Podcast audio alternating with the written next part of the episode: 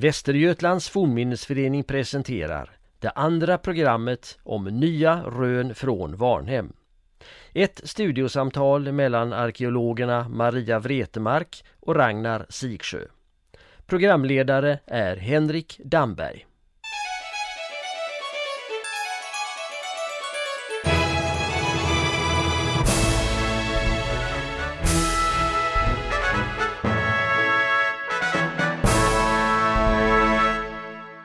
Då ska vi köra igång med del två om Varnhem här i Västergötlands historiepodd.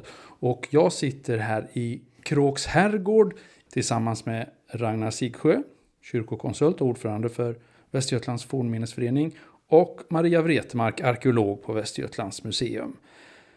Vad är det för rum vi sitter i här? Eh, Herrns rum tror jag det brukar kallas för. Det luktar lite tobak här så det ska påminna om herrarna som drog sig tillbaka efter middagen och satt här och rökte. Och en pipa ligger på bordet där ja. Ja, för att det ska liksom ge lite doft.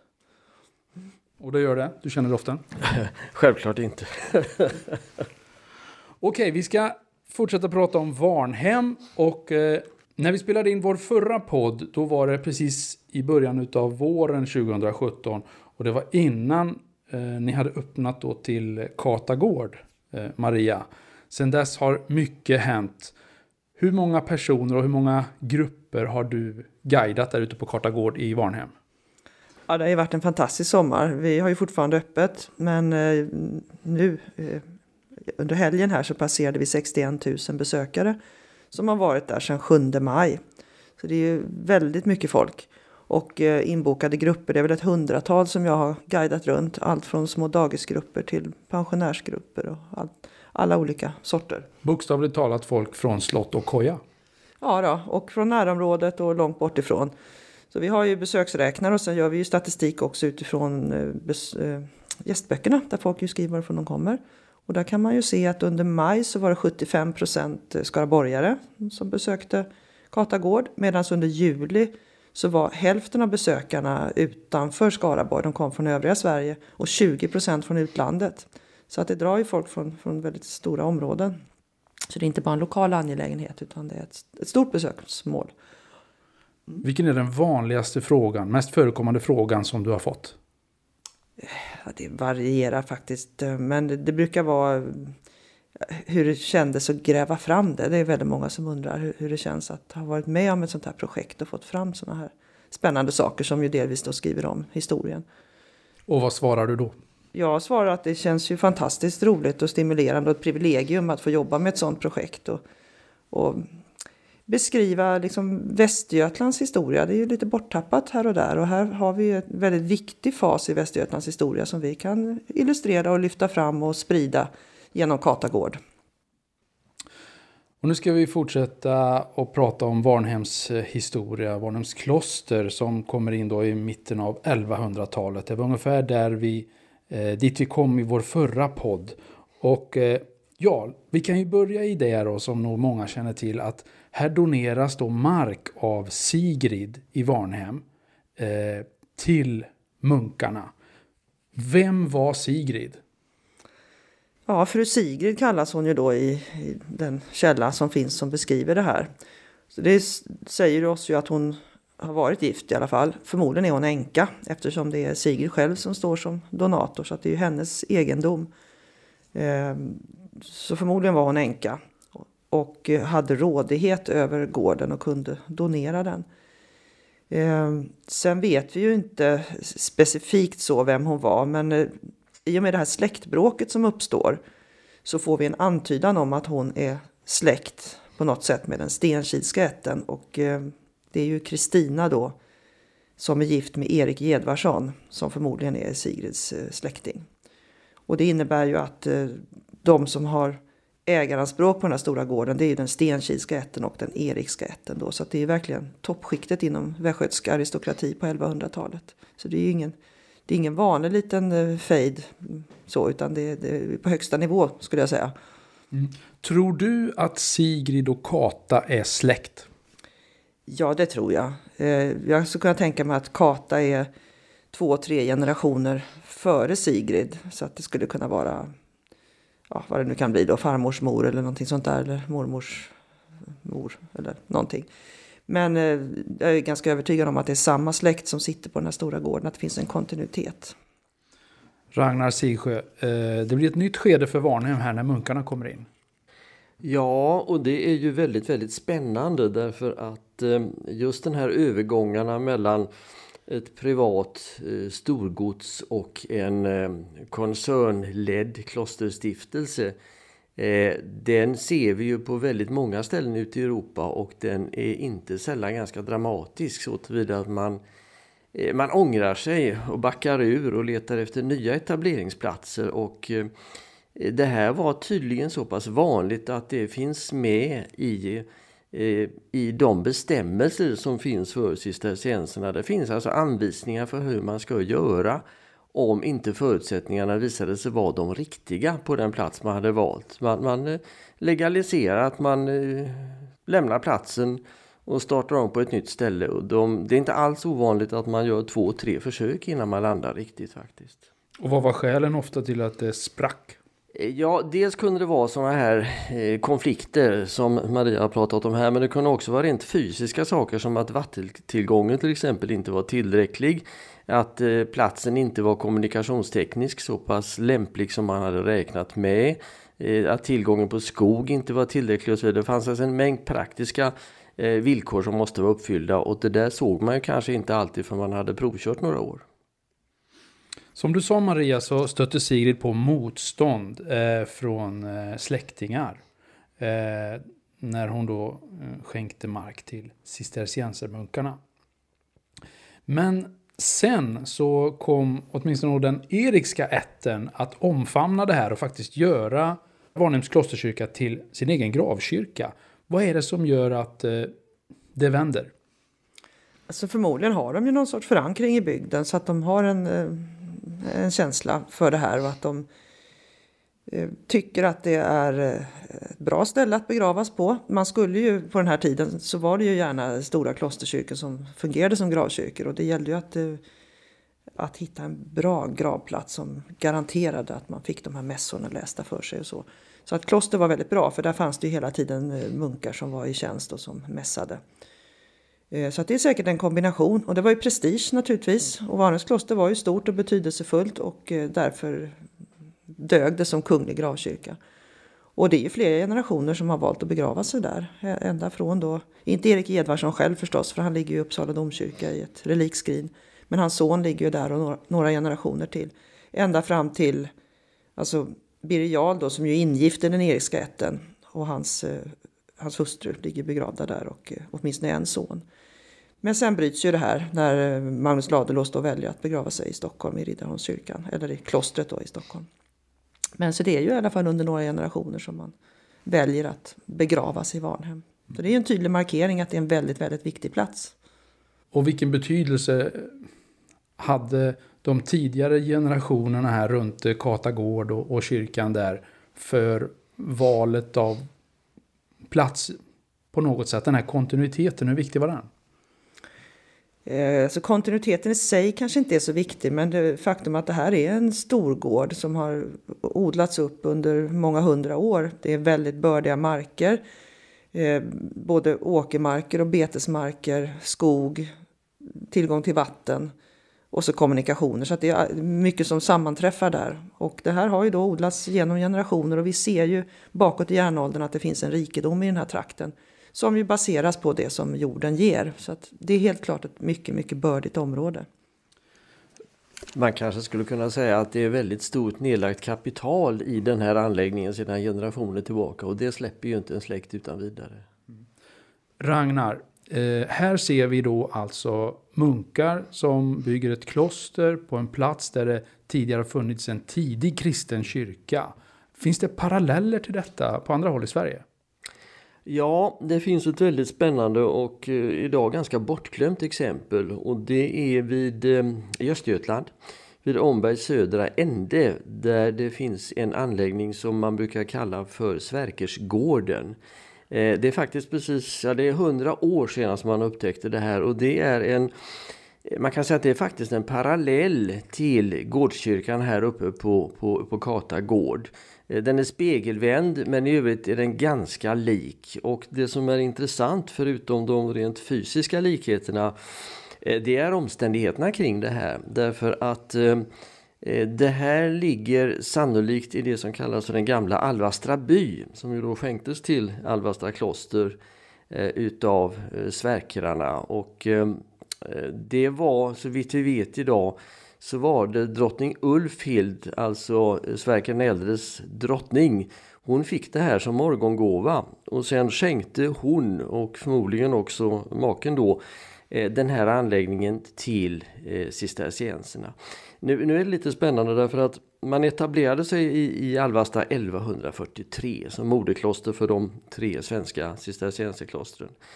Och eh, det finns uppgifter i, i källorna om att eh, bygget utav kyrkan inte, det tog 42 år innan man kunde inviga den. Och samtidigt så finns det en uppgift om att man, flytt, att man då flyttade kyrkan. Och det här är lite intressant därför att det är ju möjligt att man skulle kunna ha använt den här tidiga Eh, kyrkan, alltså Sverkersgården, eh, som eh, sin gudstjänstlokal under de här första 42 åren innan man kunde gå in i det nya bygget. Och det här väcker ju då frågor om paralleller eh, här i Varnhem. Sen ska man väl också säga det att det vanliga var väl inte att man ärvde någon anläggning. Det förekommer ute i Europa ganska mycket. Men det vanliga var att man byggde provisoriska lokaler. Så personligen är jag inte riktigt klar över vilket det kan vara. Men vi får nog inte glömma av den möjligheten tänker jag mig i alla fall. Vad betydde då på sikt här då Varnhems klosterkyrkas, alltså klostrets tillkomst för Katas kyrka? Ja, vi vet ju inte exakt hur själva övergången eh, såg ut. Det är klart att det finns några år då när man, eh, de här turerna fram och tillbaka med släktbråket och innan man verkligen etablerar sig och kan börja bygga på riktigt. Så det är väl möjligt att det finns en eh, period när munkarna kanske använder den här gamla gårdkyrkan. Men då ska man ju komma ihåg att den är ju väldigt liten, den är bara 15 meter lång. Den uppfyller ju inte alls kraven för en, en vad munkarna behöver till, till sin verksamhet. Så att jag kan tänka mig att eh, man inte är speciellt nöjd med den som kyrka. Så att man har nog snabbt försökt få till någonting mer ändamålsenligt som passar klostret. Men vi kan ju se det att man, när man nu tar den ur bruk, det gör man ju då förmodligen redan under 1100-talets andra hälft någonstans. Då river man ju inte den här byggnaden. Det hade man ju kunnat tänkt sig annars att man hade eh, tagit den ur bruk, avvikt den på något sätt och sen återanvänt stenmaterialet men det gör man inte utan den står kvar och man bygger om den. För munkarna är ju praktiskt sinnade och här har vi en fullt fungerande bra byggnad som egentligen bara har stått i ungefär hundra år som stenbyggnad. Och då ser man ju praktiska användningsområden så man murar igen öppningen mellan kor och långhus, sätter igen den öppningen. Och så gör man ett eh, lite metallverkstad i koret, i det gamla koret. Så där ser vi spår efter en stor eldstad i mitten där man har ägnat sig åt att eh, gjuta och tillverka kyrkliga föremål. Eh, Maria-medaljong till exempel. Vi hittar massor med små slaggbitar, alltså bronsslagg, klippbitar av metallplattor. Eh, färgade glasstenar som har använts för infattning i krucifix eller bokpärmar eller någonting sånt. Eh, så, så små kyrkliga prylar har man tillverkat där.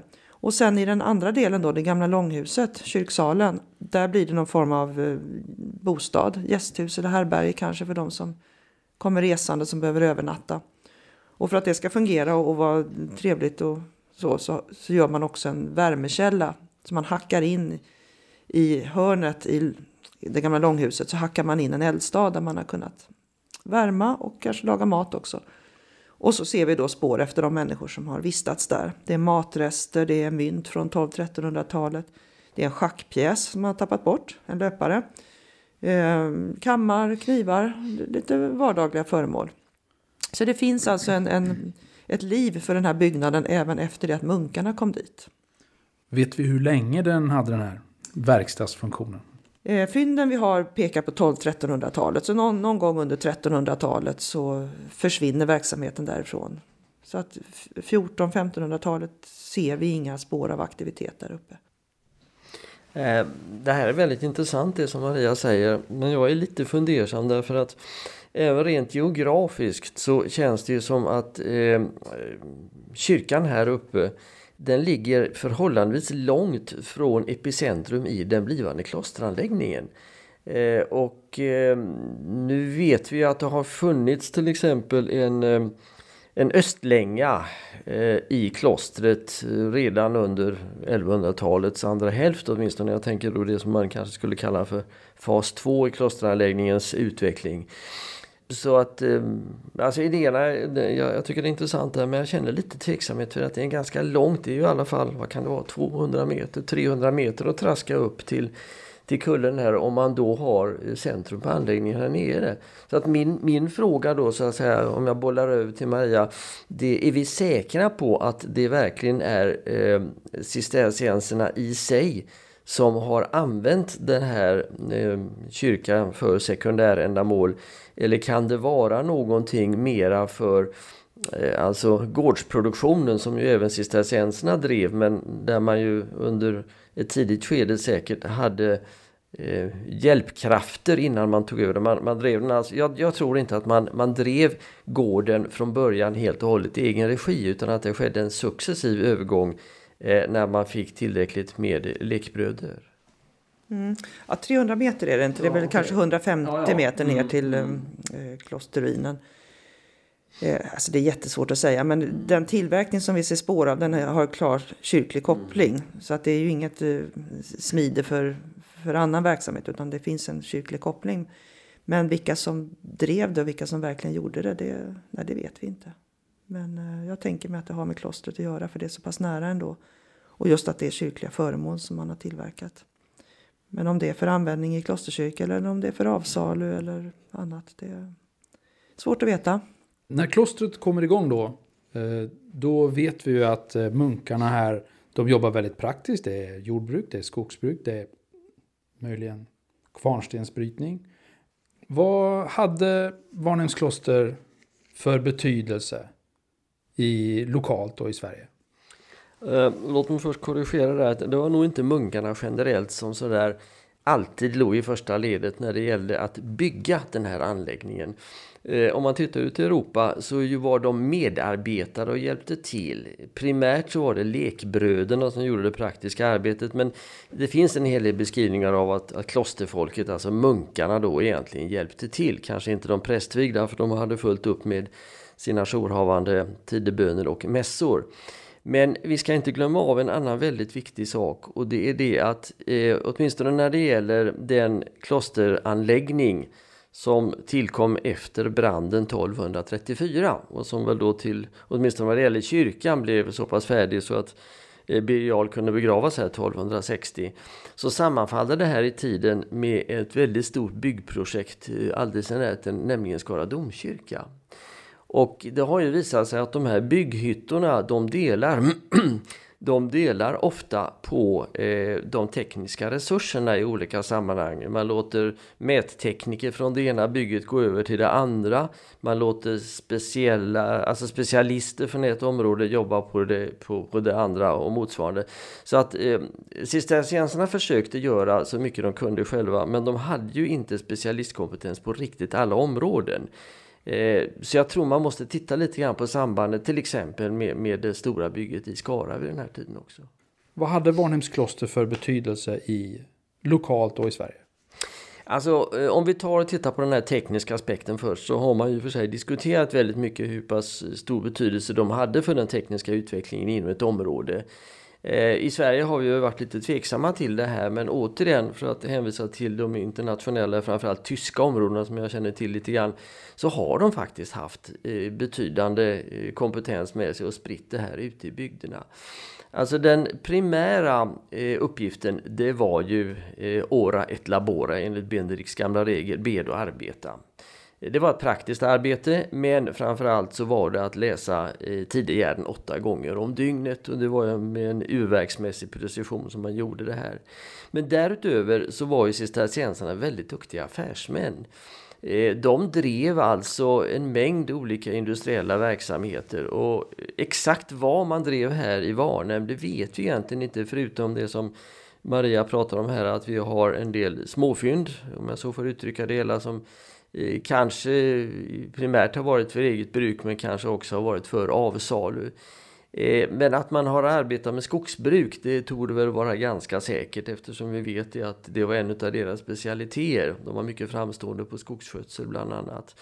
Eh, och sen hade man ju då vid medeltidens slut inte mindre än 262 utgårdar som hörde till klostret.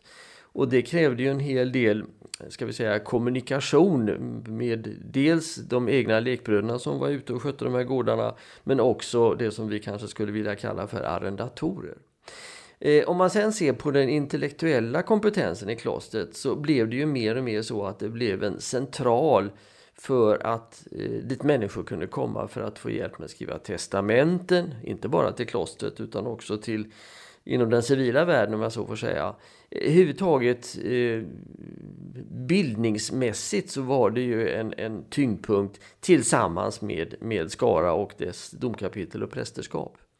Sen ska vi ju inte glömma av att eh, cistercienserna var ju inte den klosterorden som kanske allra mest idkade boklig lärdom. Det gjorde ju benediktinerna som vi egentligen inte har några i Sverige. Eh, så att jag tror inte vi ska överskatta det här. Eh, det är väl till exempel tveksamt hur stor omfattningen var på skrivarstugefunktioner om jag så får säga i Varnum. Det har naturligtvis funnits en skrivarstuga eh, där man har kopierat böcker och så vidare. Men knappast i någon större utsträckning därför att det här var så specialiserade hantverk att man köpte in det från specialkloster man har diskuterat till exempel att Skaramissalet, eh, delar av det är skrivet i ett norskt kloster där man hade specialister och kanske delar från utom, eh, utom alltså från, från centraleuropeiska anläggningar. Så att eh, jag tror vi måste vara medvetna om att specialiseringen var väldigt långt driven redan under 12 och 1300-talet. Vet vi något om hur många bröder, inklusive lekbröder, som, som bodde där som mest i Varnhem? Ja, alltså enligt statuterna, enligt klosterregeln, så skulle det vara 12 munkar och i praxis så blev det minst lika många lekbröder. Nu är det viktigt att komma ihåg att lekbrödrainstitutionen den dyker alltså upp då relativt tidigt. Men den börjar dö ut under ja, 1300-talet därför att cistercienserna fick konkurrens ifrån de då nya och fräscha tiggarordnarna, alltså franciskaner och dominikaner som det var mer populärt att gå in i. Och eh, man hade alltså problem med det här med att man hade inte tillräckligt med egen eh, säga, arbetskraft på den nivån. Eh, utan man blev tvungen att leja in folk i olika sammanhang. Men eh, låt oss säga att vi, vi har 24 eh, plus 12. Jag menar vi har en 30-40 personer alla gånger i klostret som då är indelade i olika tjänstekategorier. Alltifrån abboten och eh, vice och vice så att säga. Det fanns både prior och subprior och så vidare. Eh, så att det var ju en liten klosterstad, helt klart. Va? Och vi vet ju också det att när man Eh, flyttade över till Vittsköl som då invigdes 1258, alltså bortdrivandet eh, från, från gården under 1100-talet här, eh, så står det faktiskt nedtecknat vad man förde med sig. Man förde med sig böcker och det finns noga specificerat i klosterregeln vilka böcker man skulle ha med sig när man flyttade till ett nytt kloster. Man hade med sig boskap, det är också intressant. Man hade med sig kläder och man hade med sig kalkar står det. Va? Så att det ger en liten inblick om vad som var, fanns i ryggsäcken när man flyttade också. Det låter som att det var ganska hårt centralt uppstyrt vad man skulle ha och hur man skulle jobba. Det är en extrem koncernstruktur på cistercienserorden och Eh, Eh, man hade alltså en ansvarsfrihet. Man skulle, abboten skulle tillsammans med sin, sin kamrer i princip varje år åka till huvudkontoret i Frankrike och redovisa. Nu fungerade inte det för de nordiska klostren av kommunikationstekniska skäl men eh, kanske vart fjärde, vart femte år så fick man åka ner och, och, berätta hur det gick till och gick det inte bra så fick man bannor och rätta sig. Så att det fanns en form av inspektionsverksamhet eh, styrd ifrån, ifrån koncernledningen bland alla dessa 700 stora klosteranläggningar, vilket är imponerande. Och något som var centralt för alla klostren, det var vattnets betydelse. Ja, vattnet spelade en otroligt stor roll för cistercienserna. Eh, dels rent symboliskt, för medeltidsmänniskan så var ju symboliken ständigt närvarande och levande. Men för cistercienserna så var det ju, för det första var det ju vatten i dopet som renade människan från synden. Och för det andra så utgick man ifrån att eh, världen omgavs av vatten. Men sen var det rent praktiskt, man skulle ju ha vatten till, till klosteranläggningen och det gick åt ganska mycket vatten. Förutom dricksvattentäkt som vi vet att det har funnits en speciell så fanns det ju något som vi kanske skulle kunna kalla för en, en dagvattenanläggning med omfattande, ett omfattande system av, av spärrdammar på Billingsluttningen där man sedan har grävt en kanal på 300 meter lång som man har byggt och som har fört ner vattnet genom Eh, inte genom rör, för det var dricksvattnet, men genom kanaler, små kanaler inne i anläggningen. Både till byggnadsdelar där man hade vatten för industriell produktion, alltså till hjälp vid den industriella produktionen. Exakt vad man gjorde det kan jag inte svara på. Men eh, dessutom behövde man vatten till latrinerna. Alltså man var i princip först med vattentoaletter i de här klostren. Och det här var, det skulle vara så i alla kloster, det var inte specifikt Varnhem utan det ingick i systemet att man skulle hålla en så hög nivå på, på hygienen som möjligt. Vilket inte hindrar att det finns samtida berättare som säger att det luktade fruktansvärt kring munkarna. Så att några större badanläggningar hade de inte, det hade försvunnit. Men klostren, de var, det vet vi, beroende av donationer från, ja, barnen behövde donationer från rika västgötska släkter. Vad fick eh, de här släkterna igen? Ja, alltså den grundläggande tanken bakom donationerna det var ju eh, den delen i den eh, kristna läran som innebär att det är de goda gärningarna som styrde hur ditt liv skulle gestalta sig efter döden. Och eh, ju mera goda gärningar man kunde få och eh, inte minst hjälp med att klara sig igenom skärselden som alltså var en en fysisk realitet för medeltidens människa. Det var inte någonting fiktivt utan man såg framför sig det som vi ser i väldigt många eh, Eh, bokmålningar, nämligen en stor masugn där själarna, eller människorna stoppar sig in och själarna virvlar upp i form av vita eh, figurer eller också blir de sönderbrända och hamnar ner i botten. Och för att komma ifrån det här så lindrigt som möjligt så gällde det att ha så många förbedjare som möjligt. Och vad kunde vara de mest professionella förbedjarna om inte klosterfolk i olika former? Och eh, det här kostade ju, man fick ju ingenting gratis utan man fick donera en gård eller kanske ett helt gårdskomplex som i fallet Varnhem och då kunde man vara ganska säker på att man hade en bra eh, ska vi säga, pensionsförsäkring för att ta sig igenom eh, det fysiska livet och nå det eviga livet. Eh, så att eh, man fick alltså förböner, man fick en ganska hyfsad eh, intäkt i att klara sig helskinnad mot det paradiset och det eviga livet genom att betala. Vet vi hur de här förbönerna gick till rent praktiskt? Var det så att bröderna nämnde vissa personer vid namn då varje dag? i någon bön eller så? Ja, det här är mycket noggrant reglerat i klosterregler motsvarande. Det är föreskrivet. Eh, alltså, ofta var det så vid de här, eh, de här förbönerna att man stiftade speciella altaren i kyrkan och vid de altarna så skulle det hållas då enligt donationsbreven antingen mässor permanent eller två mässor varje år eller en mässa i månaden eller en mässa vid vissa helgondagar och så vidare. Så det var extremt noggrant reglerat. Det var ett avtal, ett kontrakt helt enkelt. Och en av de släkter som vi då kan anta, en västgötsk adelssläkt, som vi kan anta nämndes som, som det bads för, det är den här släkten Kärling. För det vi vet är att eh, familjen Kärling hade en eh, son som hette Nanne då på 1400-talet. Och han var en strulig kille strulig tonårskille som de inte fick ordning på. Och de placerade honom i Varnhems klosterkyrka för att munkarna skulle ta hand om honom. Men han rymde gång på gång. Så att han skrevs ut efter ett par år när han hade rymt flera gånger. Därmed kan, har vi ett bevis för att det var inte bara det här andliga. Utan man fick ju rent praktisk hjälp med en eh, tonåring här. Ja, alltså det här var ju någon form av, i det här fallet så var det en form utav, utav eh, uppfostran utav en, en um, ung adelsman. Men det primära eh, syftet bakom att placera Nanne Kärling i klostret det var ju att man ville att han inte skulle kunna göra anspråk på arvet utan det skulle hans storebror få istället. Så att det var storebrodern som vid upprepade tillfällen, om jag inte missminner mig så var det storebrodern, som vid upprepade tillfällen skickades att eh, hämta tillbaka honom till klostret. Men till sist så gav ju abboten upp. Jag kommer inte ihåg vad abboten hette just nu men det var uppenbarligen som det står i handlingarna en klok och förståndig man som till slut insåg att det här var nog inget ämne för en klosterbroder och tog ett allvarligt samtal med familjen. Eh, den här processen gick så långt så den gick till den påvliga domstolen faktiskt. Det var en eh, då väldigt uppmärksammad historia men eh, till slut så, så försvann han ur klostrets rullor och blev en ganska framstående adelsman själv istället. Så visst, man placerade mm, olydiga eller, eller barn som man inte ville ha med i ordens, eller förlåt, i, i mm, i arvssuccessionen, gärna i kloster. Det kanske framförallt inte var cistercienserna, men här är ett praktexempel egentligen. Det vi vet då det är att klostret i Varnen var verksamt in på 1500-talet.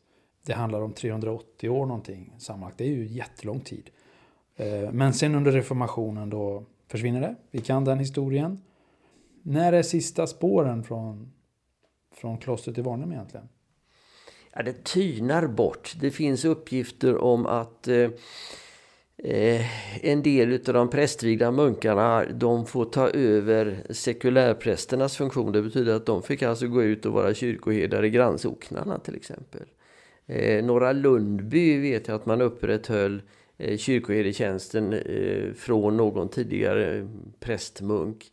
Eh, så att det är lite svårt att säga exakt eh, när man slog igen portarna utan eh, det var när ekonomin rasade totalt och eh, det finns ju gott om exempel generellt på att det var någon eller några stackars bröder som levde kvar i den förfallna klosteranläggningen och då tänker jag inte specifikt på Varne. men, men det var så här att det, det, det gled ur historien på ett på ett ganska odramatiskt sätt men tynade bort helt enkelt. Nu har vi eh, väldigt bra koll på vad som har hänt i Varnhem under flera sekler. Och eh, Maria Wretemark, genom era utgrävningar i Varnhem här vet vi nu också mycket väl vad som fanns i Varnhem innan munkarna. Så ni har tagit fram en kontinuitet här från tidig medeltid och över munkarna och fram till reformationen. Den kontinuiteten är ju jättespännande. Men det jag undrar, finns det skäl att tro att vi även har här en kontinuitet ännu tidigare? Alltså tiden innan de här första kristna kom till Varnhem eller, eller eh, uppstod i Varnhem, den här kristna gruppen. Alltså under den förkristna tiden var de här människorna, de här släkterna, var de jetsättare? Var de högstatusfolk även på den tiden? Ja, det tror jag. Den här gården har ju en historia som vi kan följa bak till år noll ungefär, det vi kallar romersk järnålder. Alltså genom hela järnåldern så, så bor det människor där som eh, har kontakter ut över hela Europa, som kan skaffa sig det senaste och som importerar lyxföremål ner från romarriket redan för 2000 år sedan. Så det är helt klart en, eh, en familj eller en släkt som tillhör eh, de ledande i samhället. Och som är de här som så att säga, driver på utvecklingen och som, som har kontroll över området och jorden. Skulle du vilja jobba mer med att försöka hitta den kontinuiteten? Vi har ju delvis hittat den för vi har ju grävt boplatsområdet runt omkring eh, gravplatsen då på Katagård. Och där finns det ju en 60-70 cm tjocka kulturlager över ett stort område med bebyggelsespår från år 0 då och fram till mitten på 1100-talet när då fru Sigrid skänker bort gården. Och det är ju husgrunder och avfallsgropar, eh, eldstäder, kokgropar, lite allt möjligt stolphål från de här tiderna. Så att vi har fått eh, C14-dateringar som täcker hela den här perioden. Så det finns inget kontinuitetsbrott utan det verkar vara en, en bebyggelse som, som fortgår under hela järnåldern. Och eh, med största sannolikhet så är det inom samma släktgruppering eller konstellation. Det finns inga, ingenting som tyder på att det skulle vara något brott där. Att det har skett någon form av ja, våldsamt övertagande eller ödeläggelse eller så. Utan det tuggar på under järnåldern. Och runt omkring så finns det ju gott om förkristna gravfält. Alldeles intill Katagård ligger det ju jättefina gravhögar ute i beteshagen. Och det har grävts en del järnåldersgravar i Varnhem. Bland annat ett gravfält som jag själv grävde 1982, 83, 83. Eh, när man gjorde svängfilen in till Varnhem, Skara-Skövdevägen. Man breddade upp den och, och den går rakt igenom ett järnåldersgravfält. Och det här järnåldersgravfältet har använts då fram till och med 800-talet. Och sen finns det en väldigt berömd eh, grupp med gravar som grävdes i slutet på 1800-talet av Oskar Montelius, den svenska arkeologins fader, var i Varnhem och grävde fram fantastiskt rika gravar från eh, senromersk järnålder med importföremål ner från romarriket. En vinservis bland annat. Som ju visade att de här människorna de eh, tog ju till sig en överklasskultur nerifrån medelhavsområdet. Man importerade alltså vin och vinservis för att kunna höja sig från mängden, sitta där och, och dricka vin. Eh, Medan vanliga västgötar på den här tiden de drack öl och mjöd och annat och sånt. Absolut inte vin. Så det var ju ett sätt att skilja sig från mängden. Och de hade också ett annat eh, dräktmode som ju då hade paralleller nere på kontinenten.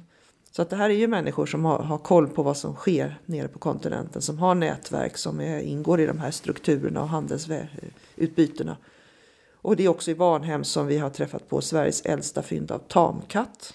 Bara en sån sak. För 2000 år sedan så hade man tamkatt i barnhem. Och då är ju tamkatten något alldeles nytt. Något som man inte hade sett. Och som ju kommer ner från kontinenten då. Så att det finns flera exempel på att, att det här är människor som har eh, inflytande, makt, ekonomi och möjligheter att liksom driva på utvecklingen och vara progressiva. Och kontinuitet på religionssidan då? Alltså kan man tänka sig att eh, Katas släkt byggde kyrkan på den här kullen i Varnhem just därför att man hade någon annan alltså religiös helgedom eller Lund eller någonting just precis där tidigare. Eh, det, ja, det, är nog säkert så att den här platsen har betydelse för familjen. Den ligger ju alldeles nära boplatsområdet och det är den högsta punkten just, just där. Och man vill ju att den här kyrkan ska ses och synas. Eh, men vi ser inga spår av någon eh, förkristen helgedom eller byggnad eller så. Men eh, det är som du säger, det kan ha varit en helig lund. Och alldeles i närheten, 50 meter kanske från Katagård så finns det en offerkälla, eller i alla fall en källa som har tradition omkring sig att vara en offerkälla. Och det finns ju flera källor där det springer fram vatten ur berget längs med kanten. Så att eh, jag kan tänka mig att det finns någon form av kontinuitet kring den här platsen. Även det förkristna gravfältet ligger ju väldigt, väldigt nära.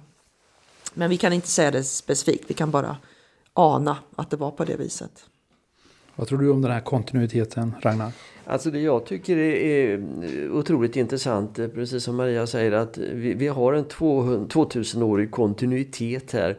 Eh, både familje, alltså ägarmässigt och eh, sannolikt religionsmässigt. Jag menar, vi vet kanske inte specifikt hur religionen har förändrats under 2000 år men, men i stort sett så, så har det väl eh, det stora brottet det kommer ju då när eh, Cistercienserkoncernen kommer till Varnhem. Och just denna eh, brottet både med ägarkonstellation och med religiös förändring. Det borde väl ha varit det absolut största brottet eh, på 2000 år. Och exakt hur det här gick till, både formellt, juridiskt och fysiskt, är ju otroligt intressant. Och där, där tycker jag man skulle Eh, Eh, vilja titta lite mer och jämföra med hur det här skedet gick till ute på de stora europeiska klostren där ju källäget är betydligt bättre också.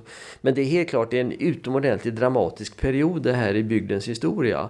Och eh, det som har framkommit nu i de här eh, spännande undersökningarna det är förmodligen bara toppen på isberget. Vi kommer naturligtvis aldrig åt de bakomliggande faktorerna, hur människorna tänkte och så vidare. Men i varje fall så är det ju verkligen värt att gräva vidare både i marken och i källmaterialet.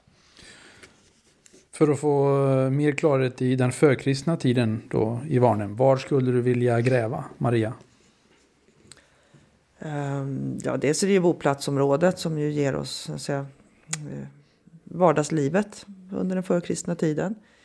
Men sen är det ju de här gravhögarna då som ligger i beteshagen alldeles intill. Åtminstone gräva ut någon av dem för att se datering och vad det är för sorts eh, fyndmaterial som finns i dem. Det skulle ju vara väldigt intressant. Nu finns det ju andra gravhögar utgrävda som jag sagt så att vi, vi är inte, vi är inte helt eh, obekanta med vad de kan tänkas innehålla.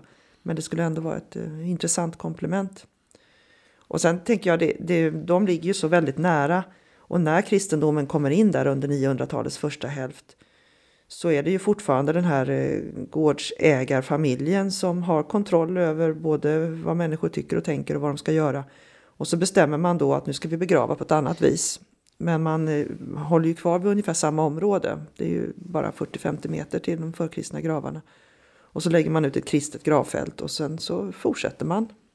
Fast man begraver på ett annat vis men eh, man tuggar på i sin vardagslunk. Och det är ju gårdsägarfamiljen som har fullständig kontroll.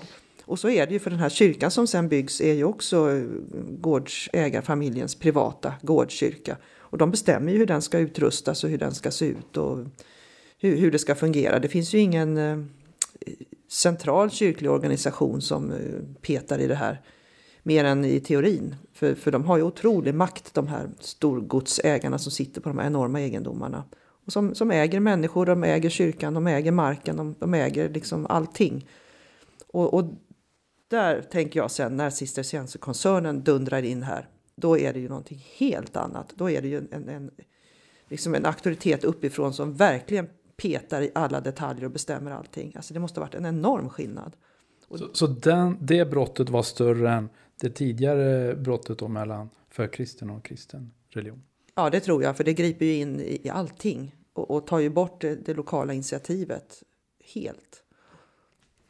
Eh, alltså det faktum att ett 2000-årigt trosskede och en 2000-årig familjetradition helt plötsligt ges upp inför en multinationell koncern. Det tyder ju alltså på någonting väldigt speciellt i eh, ska vi säga, tankebanorna hos den här familjen. Jag menar, man ger inte upp 2000 år utan vidare. Och det, alltså, å ena sidan så bör ju då alltså den nya eh, kristna läraren och dess representanter ha utsatt, eller inte utsatt utan visat upp fullständigt outplånliga villkor, positiva villkor för om man skulle ge upp det här. Å andra sidan kan man ju ställa sig frågan, kände man inom släkten att tiden hade sprungit förbi en? Var man redan på dekis? Alltså det är sådana här frågor man, man ställer sig eftersom det är ett gigantiskt brott på något sätt som vi kanske har svårt att föreställa oss. Tack så mycket Maria Wretemark och Ragnar Sigsjö.